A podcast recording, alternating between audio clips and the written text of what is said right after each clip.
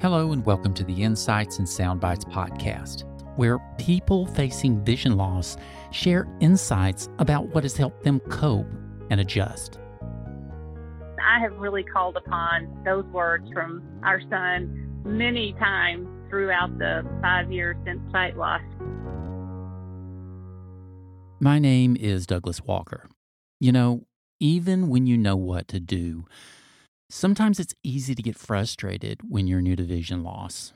Today, we'll hear from Cindy. Cindy will share with us how just a few encouraging words helped her focus on what matters the most. My name is Cindy Scott Hausman, and I live in Little Rock, Arkansas. Our son became legally blind at age seven in 1999 due to a hereditary condition called Leber's hereditary optic neuropathy. And 18 years later, my eyesight became affected with the same condition.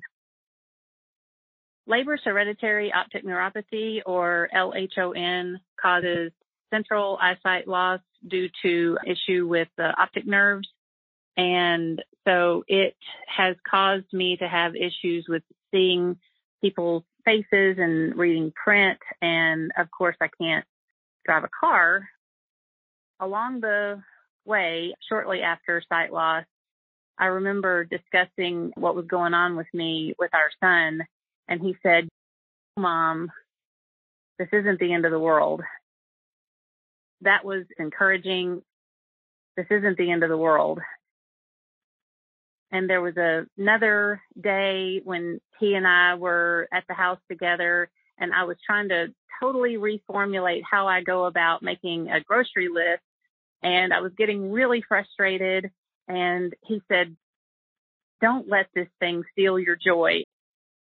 I have really called upon those words from our son many times uh, throughout the five years since sight loss.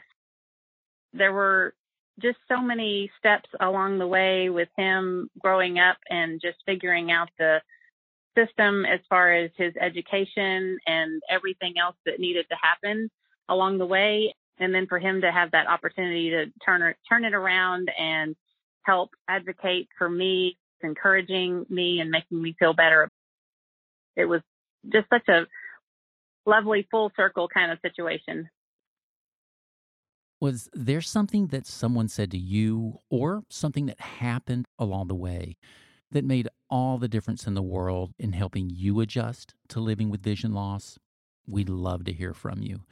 If you'd like to share with us, just leave us a message on our Insights and Soundbites voicemail by calling 847 512 4867.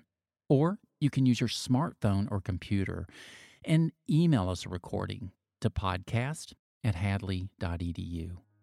Again, my name is Douglas Walker. Take care, and I'll see you next time.